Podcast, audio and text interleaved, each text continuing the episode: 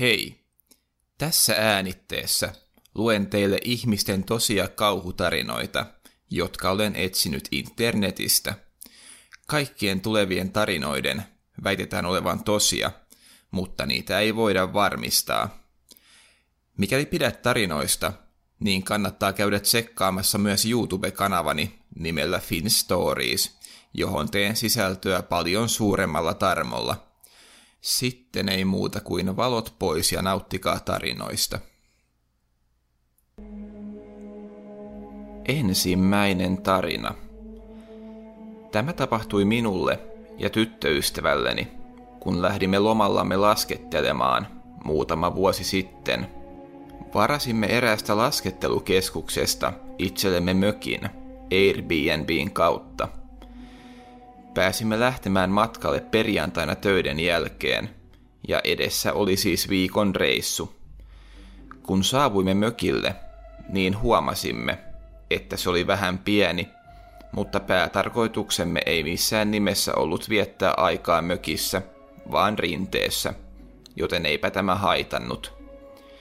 Seuraavana päivänä nousimme aikaisin ylös, söimme nopean aamupalan ja lähdimme innoissamme rinteeseen. Pidimme molemmat laskettelusta, mutta emme olleet pitkään aikaan päässeet suksille, joten olimme luonnollisesti innoissamme. Olimme rinteessä koko päivän, lukuun ottamatta yhtä pidempää taukoa, jolloin kävimme syömässä. Illalla palasimme rättiväsyneenä mökillemme. Minä lysähdin sohvalle ja tyttöystäväni meni hakemaan jotakin laukustaan. Pian hän kuitenkin kysyi minulta ihmeissään, että olinko nähnyt hänen laukkuaan, koska se ei kuulemma ollut siinä, mihin hän oli sen jättänyt. Vastasin, että en ollut nähnyt sitä, ja aloin etsimään sitä hänen kanssaan.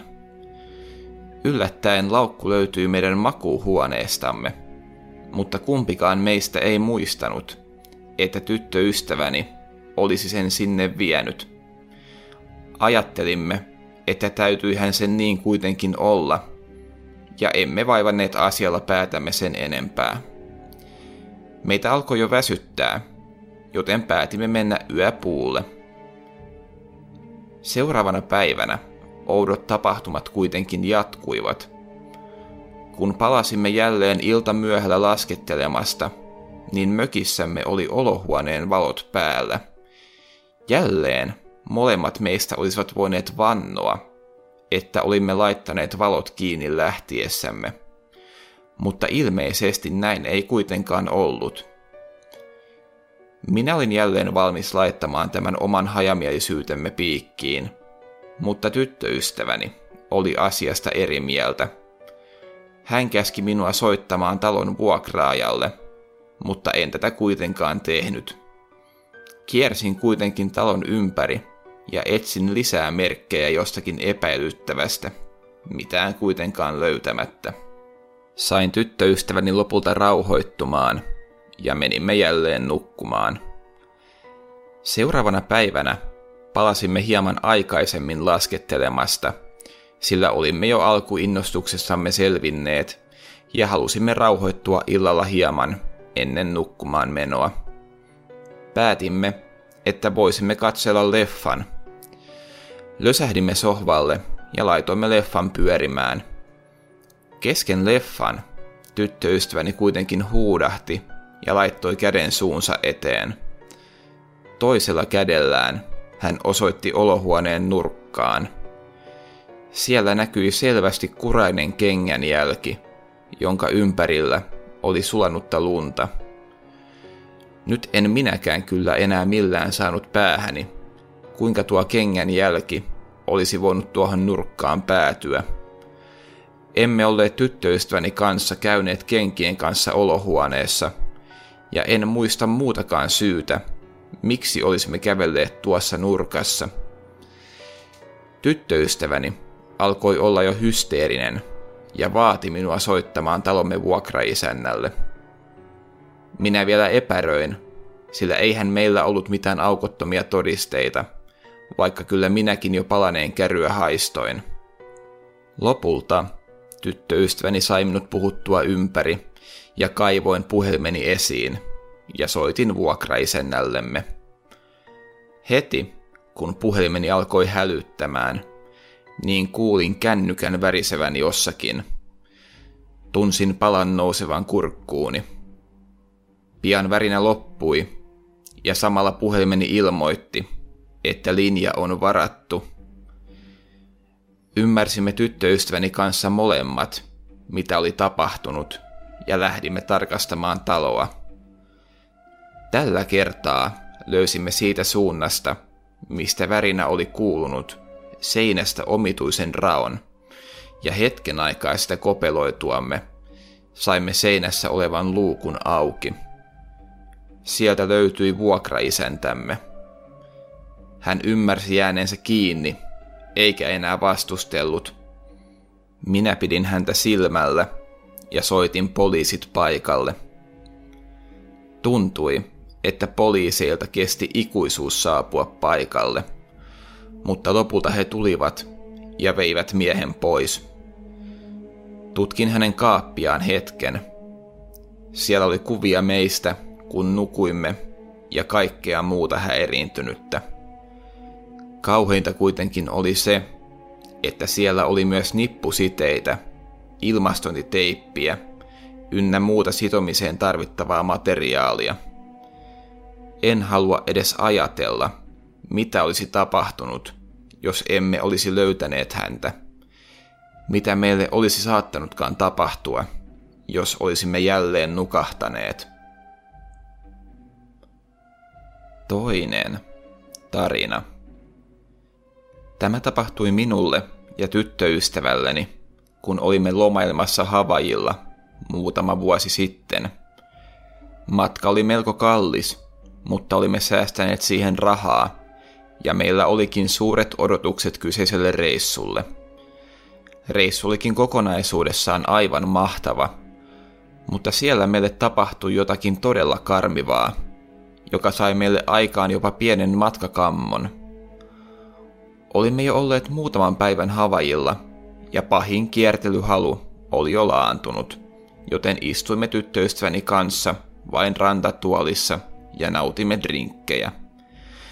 Kuten arvata saattaa, tyttöystävälleni tuli pian vessahätä, ja hän lähti etsimään naisten vessaa. Minä taas kävin puskassa, kun tarve vaati. Tyttöystäväni siis lähti, ja minä jäin katselemaan aavaa merta – Tämä se vasta on elämää, tuumin. Tyttöystäväni viihtyi reissussaan yllättävän kauan, ja kun hän viimein tuli takaisin, niin huomasin, että hänellä oli huolestunut ilme kasvoillaan. Kysyinkin, mikä hänellä oli hätänä. Tyttöystäväni kertoi, että kun hän oli käynyt vessassa ja tullut pois, niin oven takana oli ollut mies, joka oli asettunut hänen tielleen, niin, ettei hän päässyt kulkemaan takaisin rannalle. Tilanne kulma vaikutti uhkaavalta, mutta oli kuitenkin rauennut, kun pari muuta naista oli tullut vessaan. Tällöin mies oli väistynyt tyttöystäväni tieltä. Kuuntelin tätä tarinaa huolestuneena ja päätin, että meidän oli aika poistua tältä rannalta – jos täällä kuljeksi tuollaista väkeä. Tyttöystäväni oli asiassa samaa mieltä, joten lähdimme siis pois rannalta ja päätimme lähteä patikoimaan läheiselle kalliolle. Se tuntui turvalliselta tekemiseltä äskeisten tapahtumien jälkeen. Muutaman tunnin päästä olimmekin jo niin puhki, että palasimme hotellille. Olimme juuri päässeet hotellihuoneeseen ja pohdimme, Pitäisikö meidän hankkia vielä jotakin iltapalaa? Silloin oveltamme kuului koputus. Mietin, kukahan siellä on, ja lähdin avaamaan ovea. Oven takana seisoi mies, joka sanoi minulle hyvää iltaa ja kertoi, että hän oli siivooja. Hän kertoi minulle, että hän oli unohtanut huoneeseemme kumihanskansa ja tulisi nyt hakemaan ne. Ihmettelin tätä, sillä huoneemme ovessa oli koko päivän ollut älä häiritse kyltti, joten meidän huoneessamme ei pitäisi olla siivoojia käynyt. Tässä vaiheessa tyttöystäväni oli myös saapunut ovelle, ja heti kun hän näki miehen, niin hän huusi kauhusta ja sanoi sen olevan sama mies, joka oli ollut häntä vastassa vessan oven takana. En ehtinyt reagoimaan tähän mitenkään, kun mies jo hyökkäsi päälleni. Hän kaatoi minut maahan ja löi minua päähän. Sitten hän kaivoi vyöltään veitsen ja oli iskemässä minua sillä. Tyttöystäväni kuitenkin oli saanut käsiinsä eteisen peilipöydältä lampun ja iski miestä sen jalalla päähän. Jalan reuna oli terävä ja isku selvästi sattui julmetusti. Mies lähtikin verissä päin juoksemaan karkuun. Minä olin vielä aivan tokkurassa saamistani iskuista, mutta tyttöystäväni oli toimintakykyinen ja lähti saman tien soittamaan poliiseja ja ambulanssia paikalle. Ne saapuivatkin yllättävän nopeasti ja poliisit alkoivat tutkimaan tapausta. Minusta ei löytynyt mitään vakavempia vammoja. Poliisit ilmoittivat pian, että he tutkivat kyllä tapauksen, mutta resurssit ovat rajalliset ja he eivät voi luvata, että tapahtuma selviää. Vietimme loppuloman vähän vaisummissa tunnelmissa, mutta meillä oli silti todella hauskaa. Emme koskaan saaneet kuulla, saivatko poliisit tuon miehen kiinni, mutta ainakaan meitä ei ole kutsuttu kuulusteluihin. Toivottavasti hän ei ainakaan enää jatkanut tekosiaan. Kolmas tarina. Tämä tapahtui vuosia sitten, kun olimme kesällä lomailemassa mummolassamme. Mummomme asui useiden satojen kilometrien päässä kodistamme, joten kun sinne lähdettiin, niin siellä oltiin sitten vähän pidempään. Tämä kerta oli sellainen, että vain me kolme lasta lähdimme mummolaan, sillä vanhempani halusivat vähän rauhaa meistä ja viettää aikaa kahden kesken. Ymmärtää hän sen. Olimme siis olleet sisarusteni kanssa mummolassa jo muutaman päivän ja vietimme mukavaa iltaa mummoni kanssa.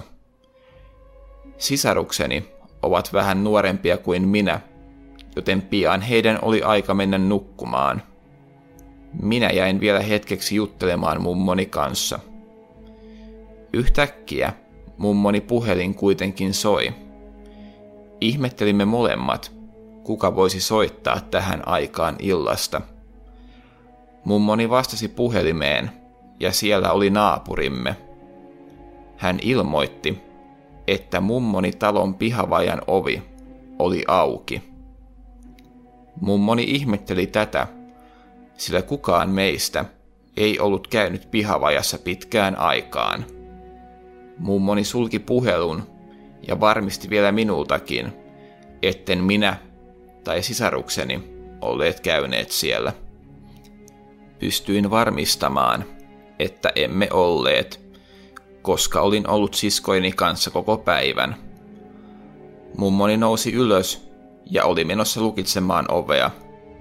Kuitenkin, kun hän oli päässyt eteiseen, niin kuulin korvia raastavan huudon. Nousin ylös ja juoksin sydän pamppailen katsomaan, mistä oli kyse. Kun pääsin eteiseen, niin jähmetyin minäkin. Oven ulkopuolella seisoi tumma hahmo. Hän oli painautunut aivan kiinni oveen, mutta hänestä näkyi vähän ikkunasta. Luoja tietää, mitä olisi tapahtunut, jos mummoni olisi avannut oven. Kun mies tajusi, että hänet oli huomattu, niin hän alkoi hakkaamaan ovea. Mummoni huusi hysteerisesti, ja minä yritin parhaani mukaan parrikoida ovea. Lopulta mummoni sai toimintakykynsä takaisin ja meni soittamaan poliiseille. Onneksi mummoni ovi kesti ja mies lähtikin pois, kun naapurustossa alkoi kerääntyä ihmisiä ikkunoihin.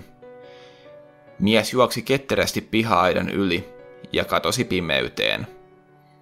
Poliisi tuli pian ovelle tarkistamaan vointimme.